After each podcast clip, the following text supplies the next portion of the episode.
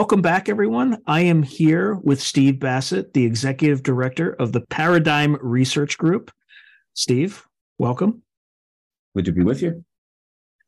Okay, just really quickly, if you can just give listeners and watchers a quick, brief background of who you are and what you do, and then we can get into the meat. I'm a political activist uh, involved in a somewhat unusual issue, and that is the government policy towards the phenomena that for years was called UFOs, now is appropriately much more called UAPs. But that's just front end. The back end of the issue is that this phenomenon is not human. It's uh, controlled or piloted by non human intelligence from almost certainly other planets. We call it the extraterrestrial presence. So, okay, issues go. That's quite an issue, and that's what I've been gauging now for about 25 years. And the reason that I'm doing it as an activist is because the science or the, the evidence confirming this rather extraordinary fact that we are not alone in the universe and we're being visited has been embargoed by the US government under national security policy since it was formulated between July 47 and January of 53. I say formulated, it was kind of underway. The embargo was underway, but the embargo sort of got formulated and formalized rather right after the 52 events of July. And so it's a political policy, right? It's not a matter of science that you're not allowed to go and hold picnics at our ICBM flight facilities. Right. Okay. Those are classified and they're screened off and what have you. You can't do that. That's a politics. It's not the politics of what you can or cannot do legally in the United States. And so the policy to embargo the ET reality is a political policy for national security reasons. And that's why it can't get resolved. So people do research and they fill up books and they make thousands of reports to public, to organizations like NICAP and MUFON, firsthand encounters, scientific analysis. It doesn't matter. You could pile that up to the moon and the government would simply have said, what's the point? What are you talking about? Which is a complete distortion of reality. Right. And so it has to have a political solution. And that's what I have been working on pretty much as an independent activist, but building up a fairly nice network. Thank God for social media. And thank God for democratization of journalism and great camera equipment and sound equipment so that everybody can now be Dan Rather or sort of do their own version of 60 Minutes.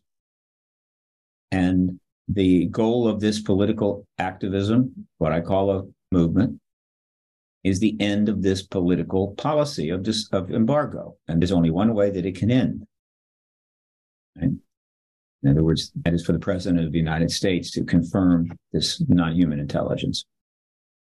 It, now, based on your nobody else can now based now based on your discussions and just network in Washington and beyond, how many people do you actually think are in the know? Well, th- th- you know, think of a, a, group of nested circles. Okay? In the widest circle, the biggest circle, mm-hmm. is everyone in the world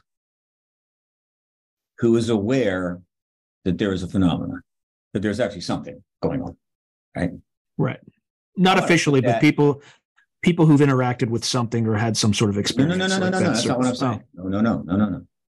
Everybody in the world who is aware, one or another, there, there's, there's a phenomenon going on. You, you, you, because mm-hmm. it's in the news, or they read it in the newspaper, or whatever, right? It's probably 95% of the world's people. We're talking about seven to seven to seven and a half billion people. Okay. That's yeah. the biggest circle.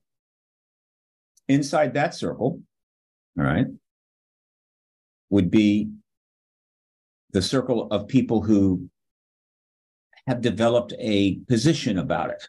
That is to where they've actually thought about it enough to have a position or have a feeling about it one way or the other. That's a pretty big number too. Mm-hmm. I'm going to guess it could be 3 billion. Right. But it's probably less because as you get into the less developed world, people have, a, have just way too much else to worry about besides complicated questions like this or issues like this. They just need to survive from day to day. But it's a big number.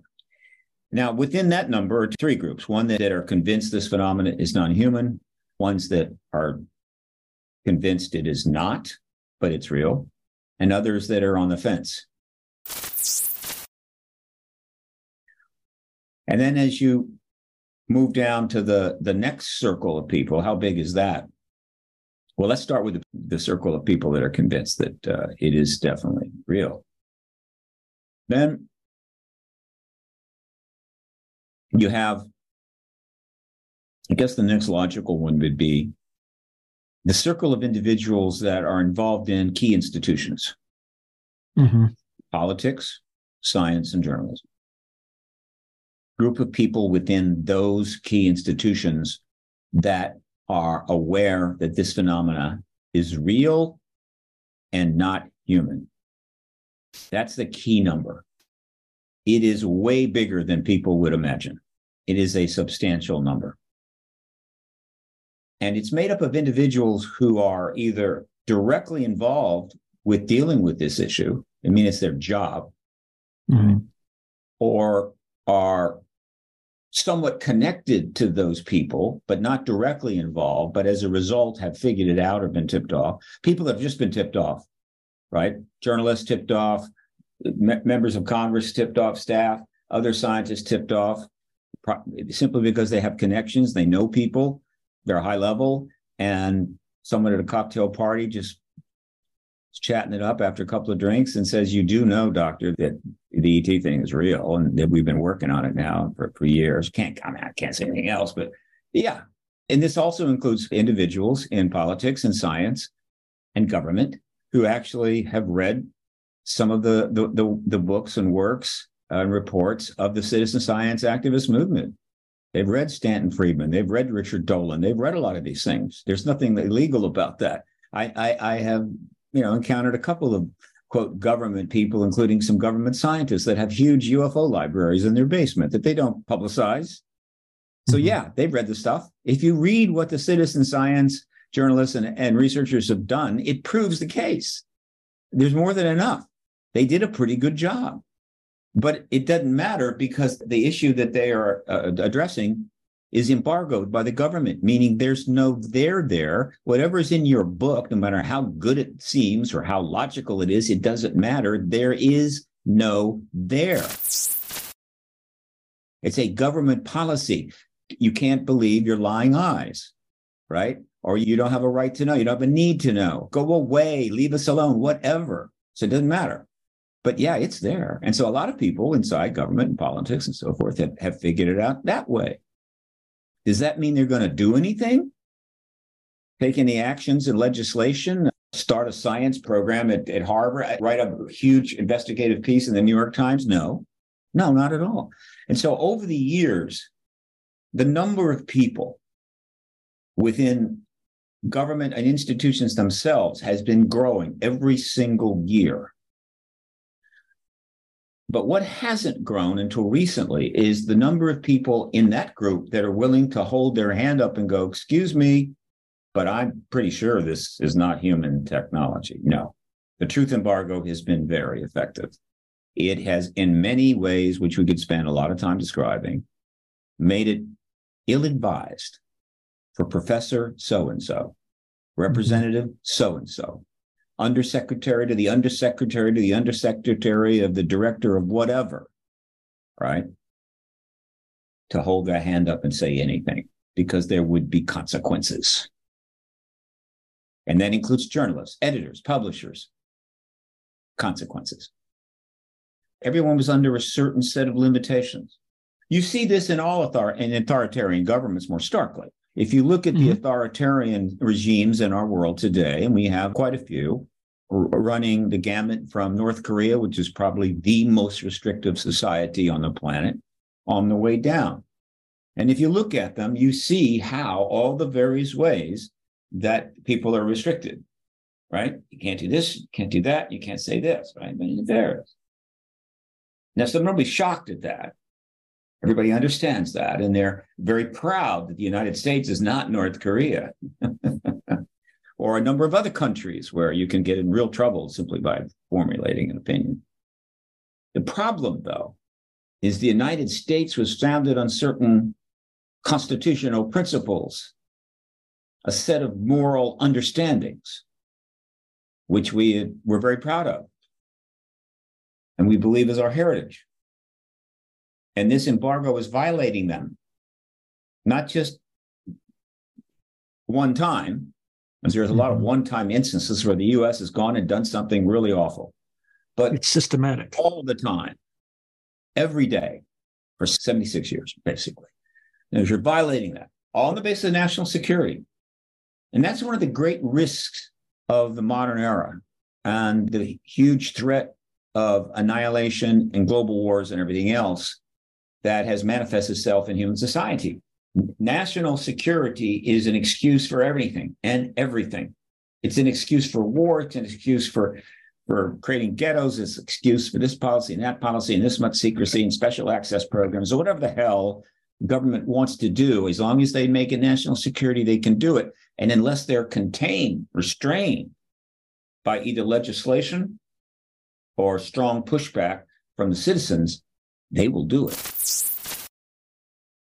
And so, what is going on now is the end of what amounts to a 76 year era in human history where the most profound information the human race collectively will probably learn, certainly in our lifetime, if not the next 20 lifetimes, which may have been known to people in ancient times. Very possible. And it would have been kind of profound, right? Though they, they would have so little understanding of it that it, it, would be fairly simplistic. Oh my God, you know, oh, the, the, there's these entities that have extraordinary abilities. They're gods. Make them a god, worship them, whatever. Now, we are a fully global society right? With uh, high levels of education and technology and, and a huge communication ability. And so for us as a global society, not some ancient Egyptians, 2000 BC, for us to learn that we're not alone will be a profound event on a level never seen before. We are in the end days of that. And that means the end days of ending the truth embargo. And the only way that can happen is by a statement from the president, not from the secretary of defense, not from a, the publisher of the New York Times, not from a, Edward Snowden type quote whistleblower. No, mm-hmm. that would be meaningless. I could say it, it would be meaningless. It would be like somebody raising their hand and saying, I decree that the war in the Ukraine ends. And people go, What? Who, who cares? That war is only going to end because of an understanding between the heads of state of two countries, one way or another, by decisions by those heads of state, not by some low level colonel or a journalist. Only one person can end the truth embargo. In this case, some political issues can be ended in the legislature, formally ended in the legislature. That can be the case, but there are some that can only be ended one way. It has to be from the president of the United States and not signing a bill, right? Meaning that the US Congress right. legislates that the truth embargo is over and there's an extraterrestrial presence, and then the president signs that bill. Now, this is a national security issue, and it will have to be resolved from words from the commander in chief of the United States military and intelligence services the man who runs our national security, period. The top guy, the top woman, right? At this point, it's a guy.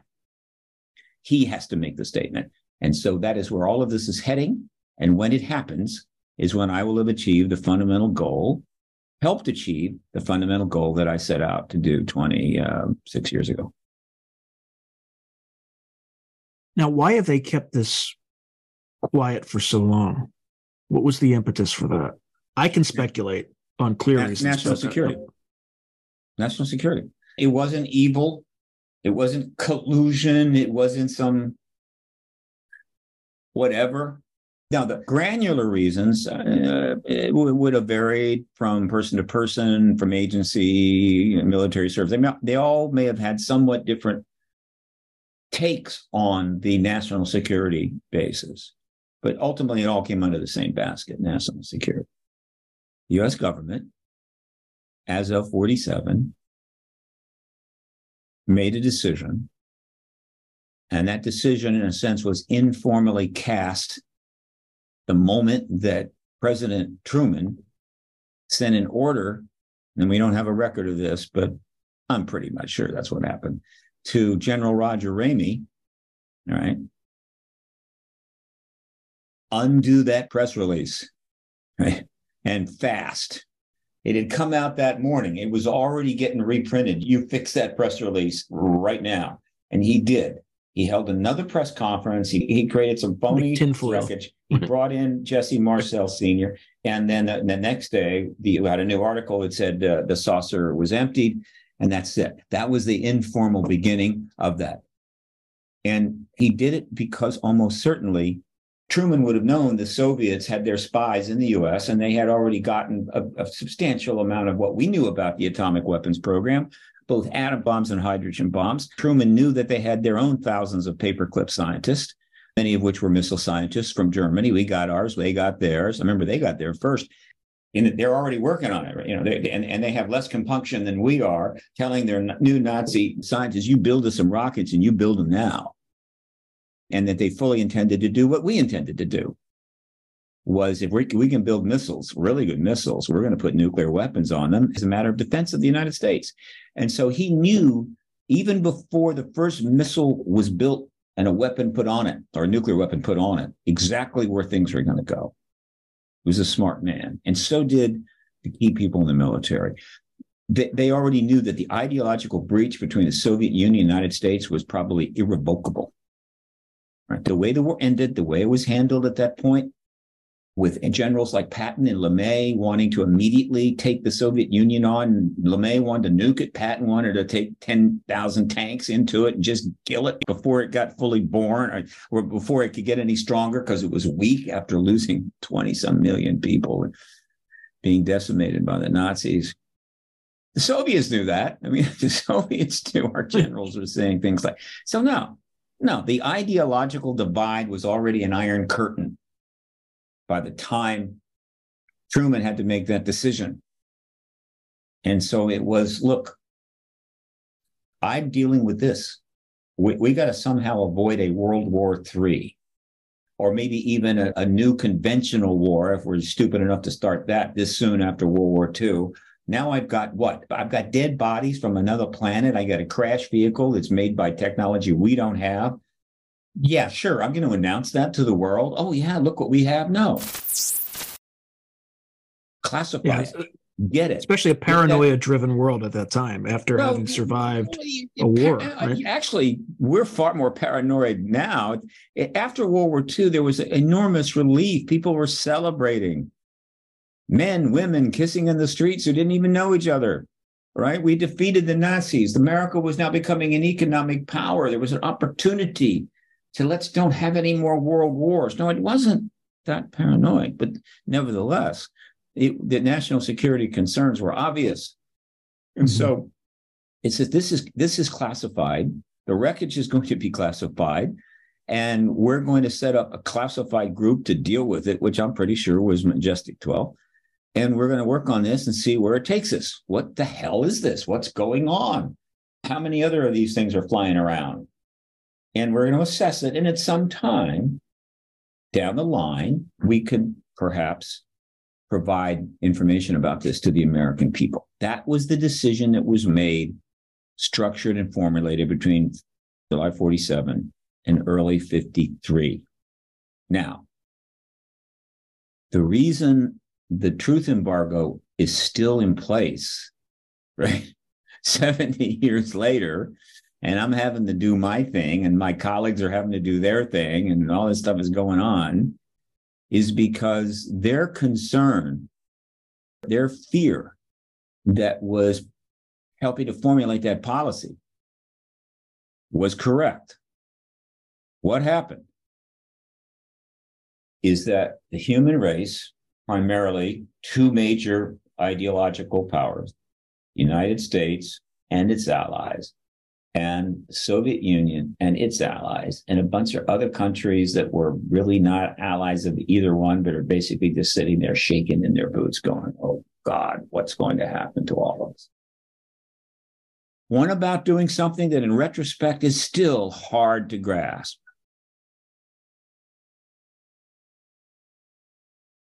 They went ahead and spent trillions and trillions and trillions of dollars adjusted for inflation 2023 building vast arsenal of nuclear weapons and nuclear weapon delivering systems. Just to a degree that uh, it's staggering. It's staggering. The nuclear bombers great right the nuclear missiles many different kinds, great. Nuclear submarines, right, which are really expensive, all right? mm-hmm. as well as using conventional weapons to try to get as much control over various fields of commands and what have you. Setting up bases all over the world. That was primarily the United States. That was one of our things. I mean, we have more bases than all the rest of the countries combined untold trillions of dollars building what we came to call the nuclear arms race or the Cold War. Except it wasn't cold because under the umbrella of the nuclear threat of what came to be called mutual assured destruction, that's literally the policy of the human race. The mm-hmm. fundamental policy of the human race is mutual assured destruction, meaning everybody understands that we have tens of thousands of these weapons but we can't use them because if we did, it would destroy everything. And since it would destroy everything, we won't use them unless it happens accidentally. That's mm-hmm. our policy. That's beyond crazy. I think even the craziest of the ancient emperors and what have you that concocted up all kinds of ways to invade and take over, you know, whether it's Alexander cruising his way all across continents, slaughtering everything in order to create an empire that couldn't possibly last, whatever. This is crazier than any of that. Well, they That's they created they created an entirely new science to justify it, which is game theory. Whatever we have, game new theories, supercomputers, new science, every single thing that we could convert that the involving technological reality of the 20th century brought us everything we had, one way or another, if we could, we were going to weaponize it. We weaponized everything. Right. Those untold trillions of dollars could have made this planet a paradise. Enough funds to have established the infrastructure to provide food and clothing and shelter and reasonably comfortable lives to every living person on the planet. Instead, we created an umbrella of fear that every one of these people, as they slowly either, you know, starve to death or get diseases that could have been avoided or just live in under poverty and fear, have to live under every single day. That's what has happened in the last 75 years. And when I say things like this, it, it's Steve doing his thing, which is a little weird. Steve pretending he's an extraterrestrial, right? From another civilization, run better than ours cruising around in some fine anti-gravity craft with some great technology, just keeping tabs on everything and kind of taking the big picture view of what's going on down there. That's me doing that. And when you get in that extraterrestrial's head and you look down from there and you have the ability to survey it, that's what you see. Utter friggin' insanity. So that's the political issues that are involved here. And so that's an answer to your question, why? That's the why, right? They envisioned, they saw that insanity coming in one degree or another, and they calculated that we have got so much uncertainty and so much to worry about. Trying to then deal with a fully acknowledged truth that there's civilizations out there are more advanced than are. Several of them are visiting us. We don't know what their intentions are. They've got tech well beyond ours. They could destroy us at any time. Right? In other words, the they were worried about the, the, the, Soviet Union destroying the United States. Well, yeah, the Soviet Union could have done that. But I, I have enough sense of the ET technologies uh, and ET tech's ability and what, what it means to be interstellar to know that they, they could have done it. They could have destroyed the United States or the entire planet or the civilization that we have without even breaking a sweat and for a mm-hmm. lot less money, right? It would have been a trivial thing. It would have been like, you're gone, right? So they technically were a much bigger threat than the Soviet threat, but obviously much less known. They could they, had, they knew less about it. We had spies all over the Soviet Union trying to find out what's going on. Every spying on each other, keeping tabs. We didn't have any spies in the extraterrestrial world. We didn't have any spies on their home planets, kind of find out what's going on. We, we didn't know what the hell they were going to. So they they said, look, we're going to classify this and we're not going to bring it forward until it's safe. Well, it it was never safe. And to some degree, it's not safe now, but not quite.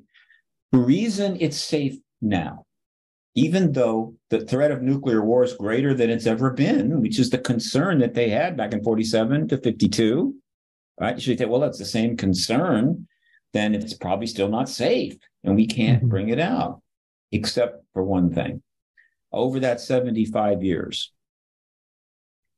so much was learned about the ET reality. So much awareness of it has grown to the point where, in a way, everybody knows, or at least so many people know that it, it's, you know, it's, it's, they know, right? it's really not a secret anymore. Some of the details may be a secret, but the overall factor in being visited is not a secret anymore.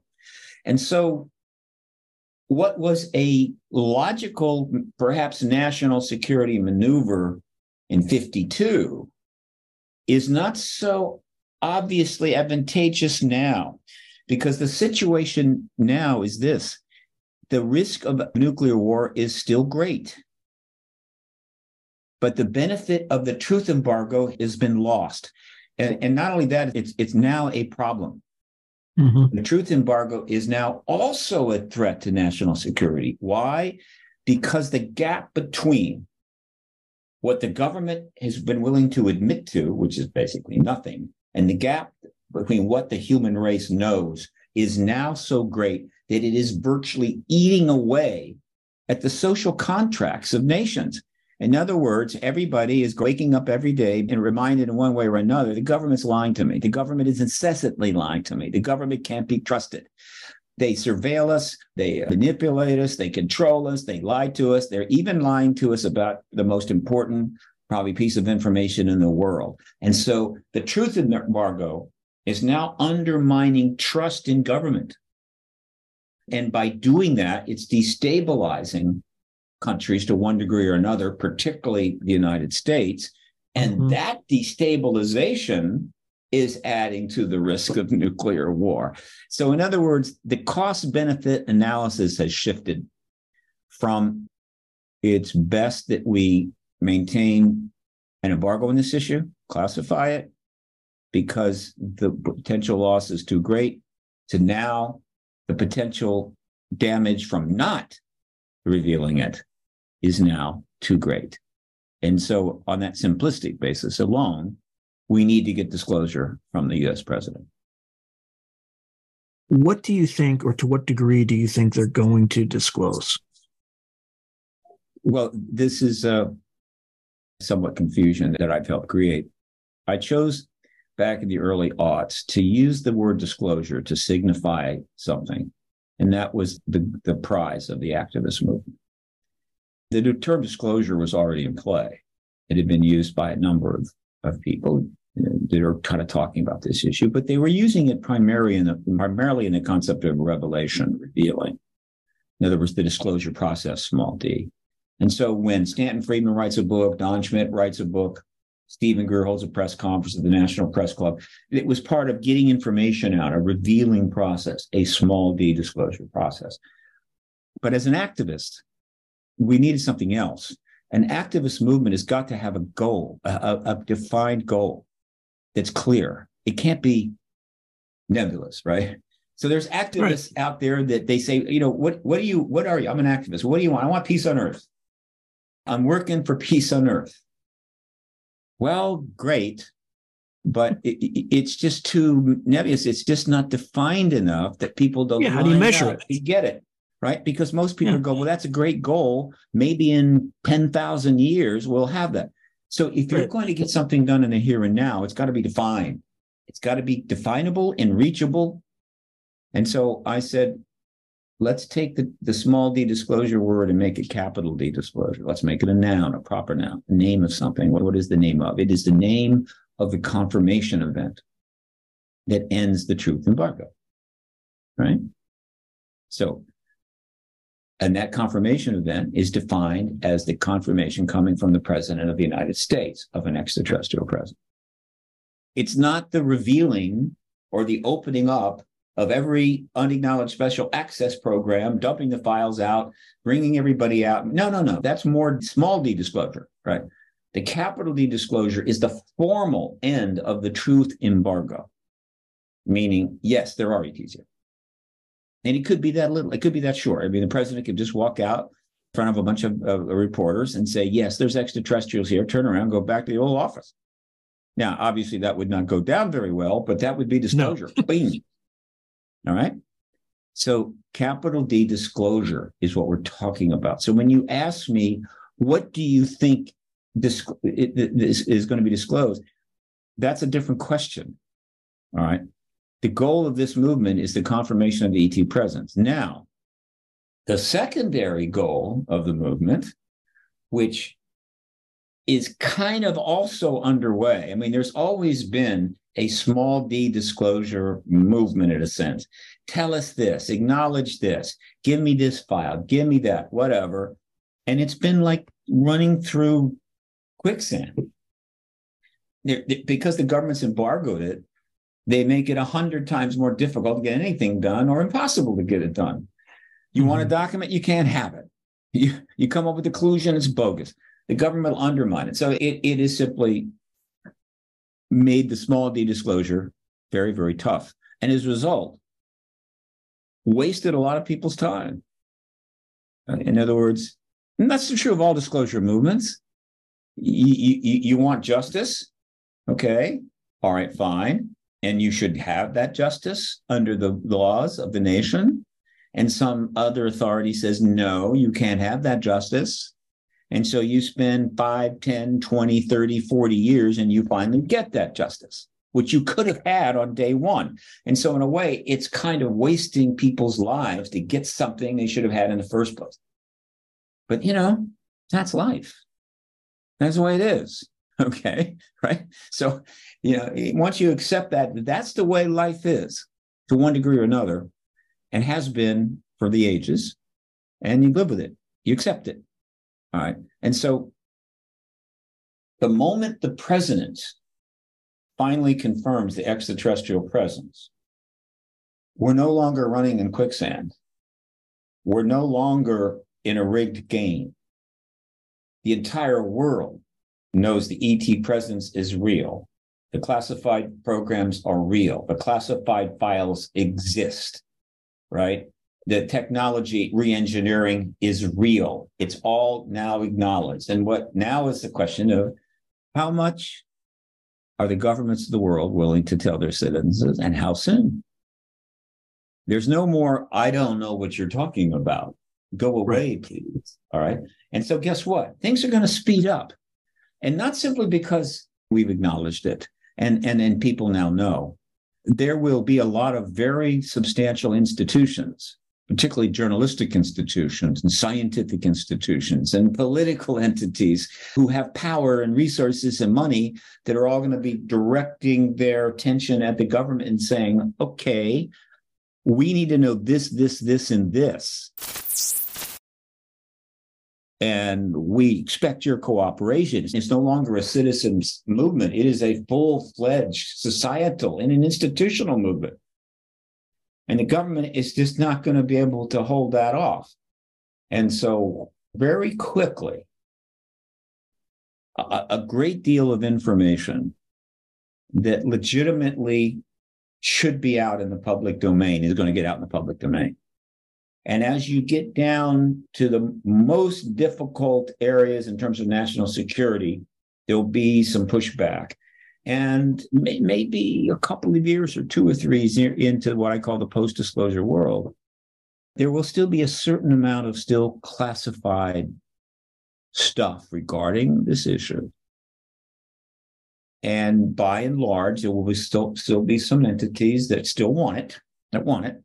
But the overall satisfaction within American society and, and perhaps Russian society and Chinese society will be that, okay, look, we'll get you that. We'll let you have that. You have provided enormous amount of information and we've learned so much and we're now able to, to take that knowledge and deal with it and address it and rethink our world or whatever.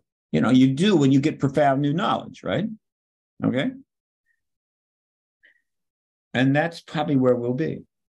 But I assure you, the amount of information we're going to learn and the amount of ways we're going to address it and deal with it will keep us quite busy during those first two or three years. It will be an extraordinary time and it can't come too soon. I've, I've waited 26 years for that time and to be able to be part of it and participate in it. An enormous gift to any person alive post disclosure because the, the years post disclosure will be extraordinary beyond anything anybody in any previous lifetime. And I think I read recently that the total number of people that have been alive on this planet, the sentient people now, Homo sapiens sapiens, something like, I don't know, 13 billion or something. It's like a lot like that. So, hmm. in terms of previous lifetimes, people alive at post disclosure in those first couple of years will be involved in something and see something and be part of something unprecedented and no other humans have ever seen. And that, how could it get better than that? Right? I mean, who could ask for more than that? Right? To be alive and be able to experience that. Some people say, oh, no, I was alive when the Wright brothers had their first flight. Oh, wow, mm-hmm. that was cool. And I saw the, the planes getting better and better. And it's kind of cool. This is 10,000 times more cool. You think, as part of a disclosure event, it will be revealed that there are official ties between global mm. governments and what, wherever these entities come from? Yes. On the list of the top 25 or whatever difficult questions that might have to be answered, that's one of them. I think it's in the top five. Because there are implications to that one. Yeah. I mean, it's in, in terms of difficult questions, right? In other words, now, Mr. President, has there been formal engagement between the United States government and extraterrestrials of any civilization? And by formal, I don't mean we, you know, we had an ET that we waterboarded to get information or whatever. Which they did get a live ET at, at, at Roswell, and they may have gotten a couple of more. That's not what we're. That's not the question. The question is: Is there diplomatic or any kind of relations formal like that? If the answer is yes, you can imagine that that's going to be viewed with a certain irritation. And oh, we'll get into the implications in the next episode because there yeah. are there uh, are many. And so that's a toughie, right? And I'm sure there'll be plenty of people in government that go, we're going to be going, look, if we get, you know, Mr. President, if you can answer that question, just say no. Just say no, right? Just say no. Just lie. It's okay. And that is not going to go well for them. And I think they they know this. I mean, certainly there's a lot of people besides just me reminding them of this.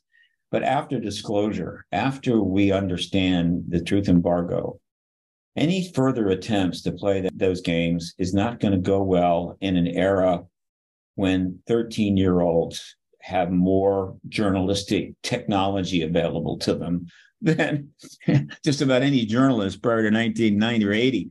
I mean, the ability to probe and suss and and and pressure and network is beyond comprehension, and so you know it's not you know it, it, and technically it's sufficiently motivated right now. The world is filled with hundreds and hundreds of thousands of Woodwards and Bernsteins in a way, right? capable of probing and looking and finding stuff out that Woodward and Bernstein would probably have envied. It just isn't focused. But when, when it gets focused, right, and you want to play that game, so you just come out and say, no, no, no, no, we have no formal relationships. We've never had any formal relationships. And the next thing you know, four or five people that know the truth tell somebody in a podcast, goes around the world in 20 minutes. They're being interviewed on somebody else's podcast. Then the story turns up the New York Times, and the president has just been nailed, probably within a week or less, to be a bold faced liar on that issue. And right away, you're back in hot water again. Okay. You're in deep crook trouble. And so I'm hoping that there's enough people within our fine institutions to understand that when you've ended the biggest lie of all time, you better start getting in the truth business. The answer should be I cannot discuss that particular question now, but we will revisit it exactly. in the future. Or another question may allow you to say, look, that is a core secret right now. until we can declassify that information, I can't talk to you. But Oh no, no, no, no, no, no, no. No, no, there's nothing to that. That's going to go up in flames. Right? In, in other words, there's already, without the degree of focus that I'm referring to, there's already so much happening that is making the government look like idiots. I mean, after the AATIP program was announced and certain people came forward, there was a lot of confusion. Some of it was created by the people that came forward. Some of it was created by some awkward journalism, but some of it was created by stupid stuff from the Pentagon. And mm-hmm. so the AATIP program was not really a formal program. It was a nickname for a program that had started earlier, AAWSAP, whatever, doesn't matter. Anyway, so immediately some journalists rushed over and others rushed over and tried to get, you know, the, the Pentagon's public relations office. And Susan Gough was having to make this statement and that statement, and they're bull- bullshit. I mean, they had it all wrong. You know, it's confused and they get it right because they just weren't prepared. And I understand that. It's okay. And there's been a lot of that. There's been a certain amount of that. And that's a limited amount of focus we're talking about. New York Times writes a story. People are going, hmm, let's call up the, you know, the degree of focus of the entire journalistic world, which is in the business of breaking huge stories, getting enormously cool information out to people so that people will subscribe to them and they can make money and pay their bills the focus on the government and any other appropriately related institutions by the entire journalistic world at every level, from the very top all the way down to podcasters working out of their basements, is going to be like a laser. Literally, the whole world is going to be focused in on every word that comes out of the mouth of the president and the secretary of defense and the head of national security and the Academy of Sciences and everybody. And professors at Harvard and people who run SETI, every single word that comes out of their mouth, they're going to be laser focused on, and they had better be in the truth business or they are going to get barbecued. I think you're remarkably optimistic about journalists today. I've seen multiple stories in the last year alone where they've been remarkably incurious. no, no, no. I'm talking about. No, I'm yeah, saying. Yeah. But believe me, if you review the journalism going back 70 years, the degree of journalistic engagement is at another level all entirely. Now, and yeah. once again, I'm going to promote something which I do relentlessly, which is a resource. I need to find a better way to promote this, but I'm getting better at it. And that is this: for those that are going, well, you know, uh, how have journalists treated this issue, and so forth and so forth. Paradigm Research Group is my website, paradigmresearchgroup.org. And I'll and, put it down in the description and, below. And, and, I, and I bet you there's a link on your podcast page or whatever. Click it, go to the site. All right. In the menu on the right, resources, hover. Drop a menu drops down, slide down until you get to Print Media Archive. Click on Print Media Archive. You get a flash page with some information click through to the archive itself. And when you get there, what you will find are 13,000 links to news articles about UAP and related phenomena. A certain percentage are dead links now, mm-hmm. but the majority of those dead links are fixable because I saved the pages. but I have to go back and I have to convert the link from the original journalistic link to the link on my server. And I'm going to do that one of these days. Unless I come into some serious money, and I'm going to hire an intern to do it. Right. But nevertheless, 13,000 since December of 2016, which is now amazingly enough, either December, no, Seven years. December 16, December 17, which is now approaching six years. I can't believe it's been that long. I have logged in 4,000 articles, nearly 4,000 articles in just those five years, roughly five and a half years. And the majority, the vast majority of those articles are focusing in on the developments that have been happening in the Congress and in the politics and so forth. The whole back and forth mishigash that got got going because of the events of, of 2017 when the New York Times articles came out and the AATIP or the AATIP, the uh, To the Stars group emerged with their project and their effort to move things forward. 4,000 articles. If you were to read those 4,000 articles, which are triaged from even more thousands of articles, in other words, the no- total number of things being written on the subject is just huge. But you've got, you know, small little publications, fringe stuff, websites, blogs, whatever. And that stuff is also achievable. It, it is coming to me through my alerts, through the way I, I monitor the media. It's coming to me, but I, I can't put that up. I'm triaging the mainstream best stuff from reasonably mainstream publications, right? So the total amount is way, but it's 4,000. If you were to read all 4,000 of the articles, you would have one hell of an understanding of how the media has dealt with this. And you would see it literally evolving towards more and more sophistication, more and more serious. In those five years, the skepticism virtually disappeared. It only turns up once in a while when somebody decides, hey, this would be a good day to make a complete fool of myself. So I'm going to mm-hmm. write a hit piece on this subject, you know, a skeptical debunker, hard hitting thing that shows, ah, yeah, swamp gas, right? Yeah. Right. and it's not going to, not going to work well for them. It's not going to age well. And a bunch they're going to have to answer, you know, you know, pretend I wasn't, I didn't write that. No, that was somebody with my name. It wasn't really me. I didn't write that article. The skepticism is gone, right? And so the, the people, it's hard to see that because who the hell has time to even log in 4,000 articles, then read 4,000 articles? But it's there, particularly for journalists. If you're a journalist and you're thinking, I gotta, how do I get my mind around all this? What's been written? What? There they are. Go read them.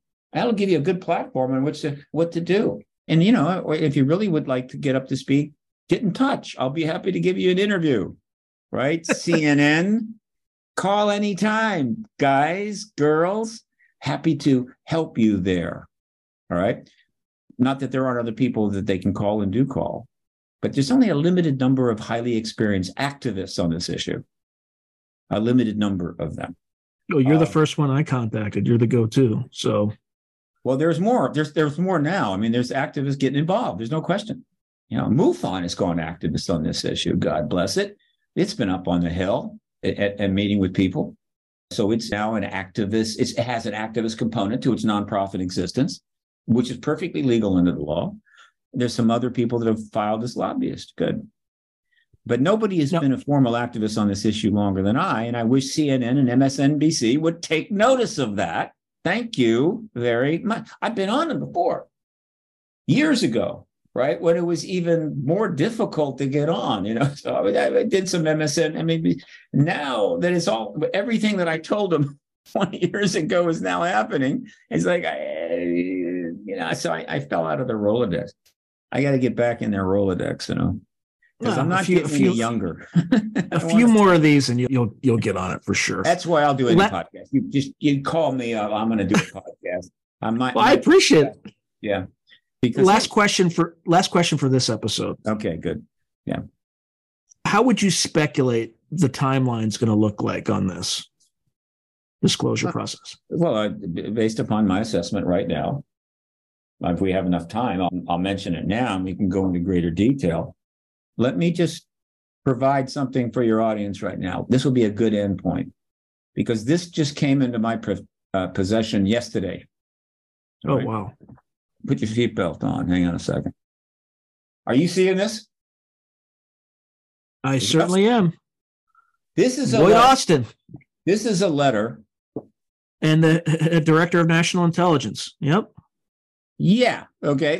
This is a letter written on April the 27th. This was five days ago, probably delivered on the 28th, four days ago, to the Secretary of Defense, Lloyd Austin, and the Director of National Intelligence, Avril Haines. These are the two highest level people in the national security structure of the United States, just below the president. All right. And this letter is from Senator Marco Rubio and Senator Warner of the Intelligence Committee. All right, just a second. Let me scroll. Dear Secretary Austin, Director Haines, some of you may own the audio. We write with concerns about the slow implementation of the fiscal year 2023 National Defense Authorization Act guidance on the All Domain Anomaly Resolution Office AARO, which is the final name of the public facing or uh, cross agency committee being set up under the legislation from the Congress to deal with UAP phenomena, which means to deal with extraterrestrial intelligence. All right. My words added. The NDAA language strengthens AARO and establishes it as the nation's clearinghouse and analytic center of gravity. I love the word center of gravity here, the use of the word gravity for unidentified anomalous phenomena. By the way, there has been a natural migration that is legitimate and appropriate from UFO, which is the term of demeanment and ridicule and so forth that was built up over the years deliberately by those opposed to the truth, to UAP, unidentified aerial phenomena, right? Mm-hmm. All right which didn't have the stigma, didn't have the disdain attached to it under the, the propaganda program of the truth embargo, making it more comfortable for journalists and researchers and others to refer to the phenomena without immediately being attached to that ridicule. Now, we all know this is true. In many areas of life, in religion and race and everything else, there are words you do not use to address it, right? Because if you do, you undermine your credibility or you suffer some consequences. Those words have been polluted, they have been ruined. Nothing unusual about that. But guess what? It's migrating again. And it's kind of convenient, but it's going from unidentified aerial phenomena to unidentified anomalous phenomena, which in a way makes it even more distance from UFO, but still covers the issue. And let's face it, there is a lot more anomalousness to this mm-hmm. phenomena than just a big saucer flying around with ETs in it. There's all yeah, easily cover orbs and other sure. yeah, another paranormal. Right. So a crop circle is not a aerial phenomena. It's on the ground, and it's not even technology in a sense. So, but yeah, does a crop does crop circles come under the anomalous related anomalous phenomena UAP? Yeah, it does. UATs. How about how about cattle mutilation? Yes, it does. So this is where we're landing finally, and I love it. Okay, unidentified anomalous phenomena UAP to inform both the intelligence community and the U.S. Department of Defense leaders about UAP and to avoid strategic intelligence surprise. The language articulated a series of actions to be undertaken regarding the stand up of the office and information sharing with Congress. Nearly four months after enactment of the FY23 NDAA, we are concerned not to have seen more tangible evidence of the implementation of the Act, especially regarding the following provisions. Now, first of all, I read a lot of stuff. I see a lot of things on social media, not just silly stuff. I mean, from serious people. And I have colleagues and others that are giving me their views about how it's a ruse and it's a show and it's not real and, it, and going anywhere and it's another drip dripping on and on and on. I understand. I try to be understanding. Read that paragraph. Does anybody who reads that paragraph think this is some sort of a silly game that they're now playing again in order to keep this going? That's dead friggin' serious stuff. And so please recognize it when you finally are getting what you want. Understand we're winning for God's sakes and stop acting like we're losing because you're so used to losing. So now it goes on to sort of list various items. The, the FY23 NDA requires the director to report directly to the principal deputy director of national intelligence, PDDNI. You know how they love acronyms, and the deputy mm-hmm. secretary of defense. Despite assurances that there is a proposed plan to implement this change in reporting and circulation, we have yet to see any final guidance issued. We request that you provide us an update on the proposed plan, including the timeline for issuance of the final guidance. In other words, speed it up, guys. Let's get moving here. We have a plan. We know what we want to do, but we need you involved properly. Eh, and then, secondly, the FY23 NDA specified that the Director of National Intelligence, DNI, will appoint a deputy director of AARO from the IC intelligence community.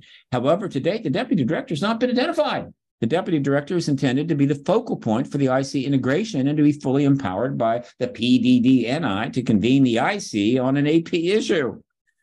I love it. In other words, when you see this many acronyms, you know, this letter is not directed to the American people. It is directed to right. Uh, Austin and Military, Avril Haines right. that know these acronyms in their sleep, right? We ask that you update us on the timeline. Okay. Number three, the NDA established a secure process for AARO to interview witnesses. This is a really important sentence. We are pleased with the number of interviews AARO has conducted but ask that Congress be regularly informed about the content of the interviews going forward. Why is this so important? What are these interviews about? Why are they interviewing anybody at all? And why does Mark, Marco Rubio and Warner care? Because the interviews are the prelude to the hearings. You must interview these people ahead of time. The AARO should do it naturally. But then eventually the, the committee staff are going to interview them naturally as well so that they know what to expect, the, fundamentally what to expect. And so the members of the committee can ask appropriate questions. This is how it's done. This is the way it should be done. They just tipped their hand again. We're pleased that you're doing these interviews, right? Mm-hmm. But don't remember, we need to be informed. Let's translate that. We need to talk to them too.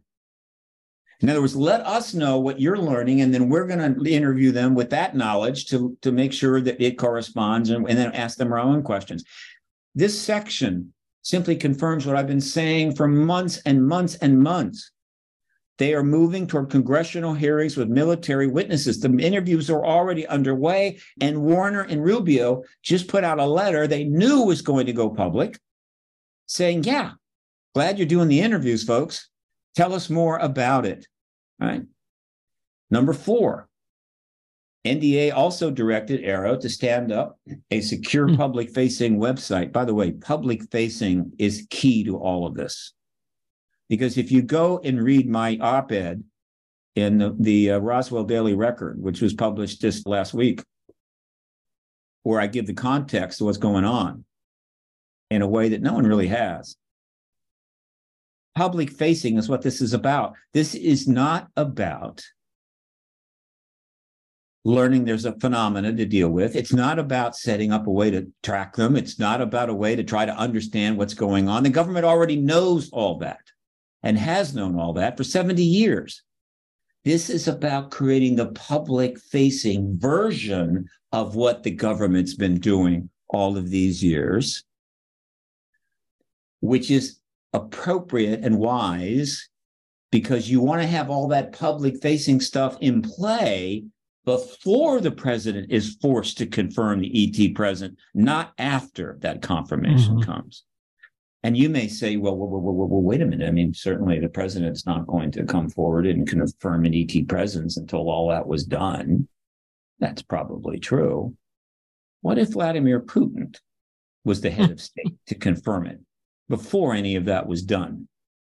And the president's having to go, oh, wow, Vlad, the impaler, has just confirmed the ET presence and provided a whole bunch of information.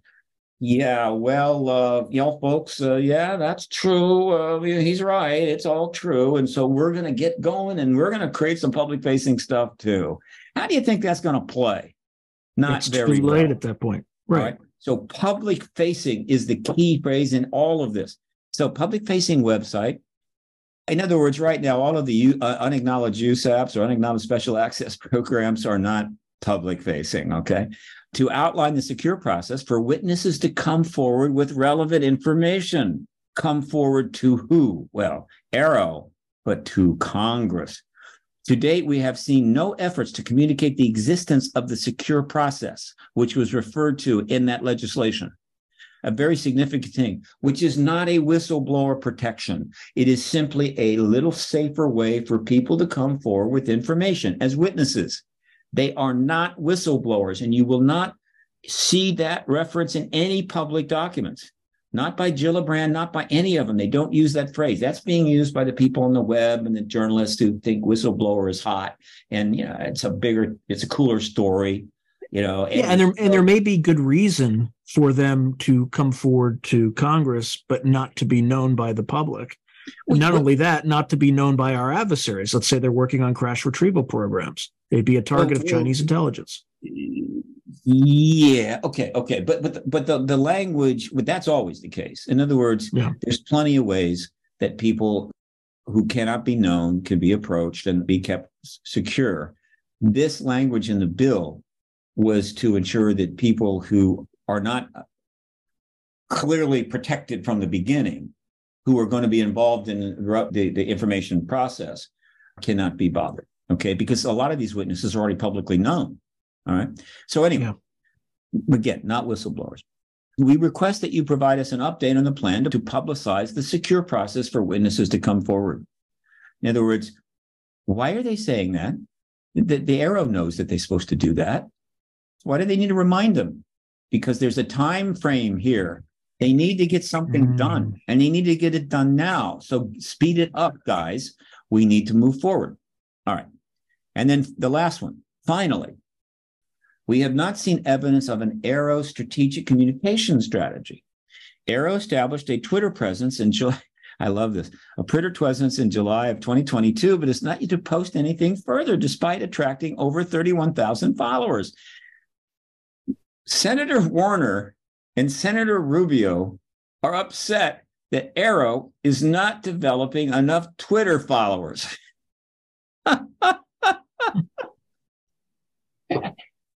In other words, hello, UFO Twitter out there, right? Twitter, UFO Twitter knows who I am. I have almost as many Twitter followers as AARO right now. Now I want to have more. Believe me.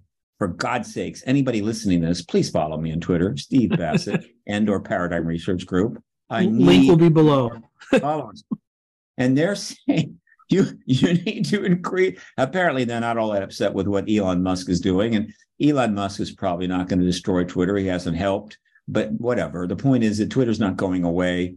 It has, I don't know how many followers. It's, there's a massive number of people on Twitter, and they now why why would AARO, why would why would Rubio and Warner care how many Twitter followers AARO has? Okay, because if you're trying to garnish public support and awareness to what you've got planned, you want to get it going. You want to get it out there. All right. You want to build up that public engagement. Okay. And they're not doing it fast enough. This highlights the lack of communications and transparency with the public. Again, more emphasis on the public facing, public facing, public facing. It wasn't that long ago when the senators in the role of Rubio, same positions as Rubio and Warner, would have said to you with, with regard to this issue, what are you talking about? Tell the public what? Public facing to what? There's nothing there. There are no extraterrestrials. It's an illusion. Now they're saying we need more public facing stuff about it. And people are still going, nah, this, this is not going to work. I mean, come on, people, for crying out loud. We seek to understand why AARO has not made use of its social media presence and the future plan for educating the public on the mission of finding AARO. All right, folks, here's the deal. I have 25,000 Twitter followers and AARO has 30,000. Can we get to 31,000? Can we keep up with AARO? Let's see what we can do here. I want, I want to, I want to, I want to see if I can stay with him, right? Or even if it's only for a short period of time, can I get past AARO's Twitter presence just for a couple of days? To date, just click on the link below, and you can find below. Go to my site, uh, or or just go to Twitter. It's it's it's yeah. Steve at Steve Bassett for crying out.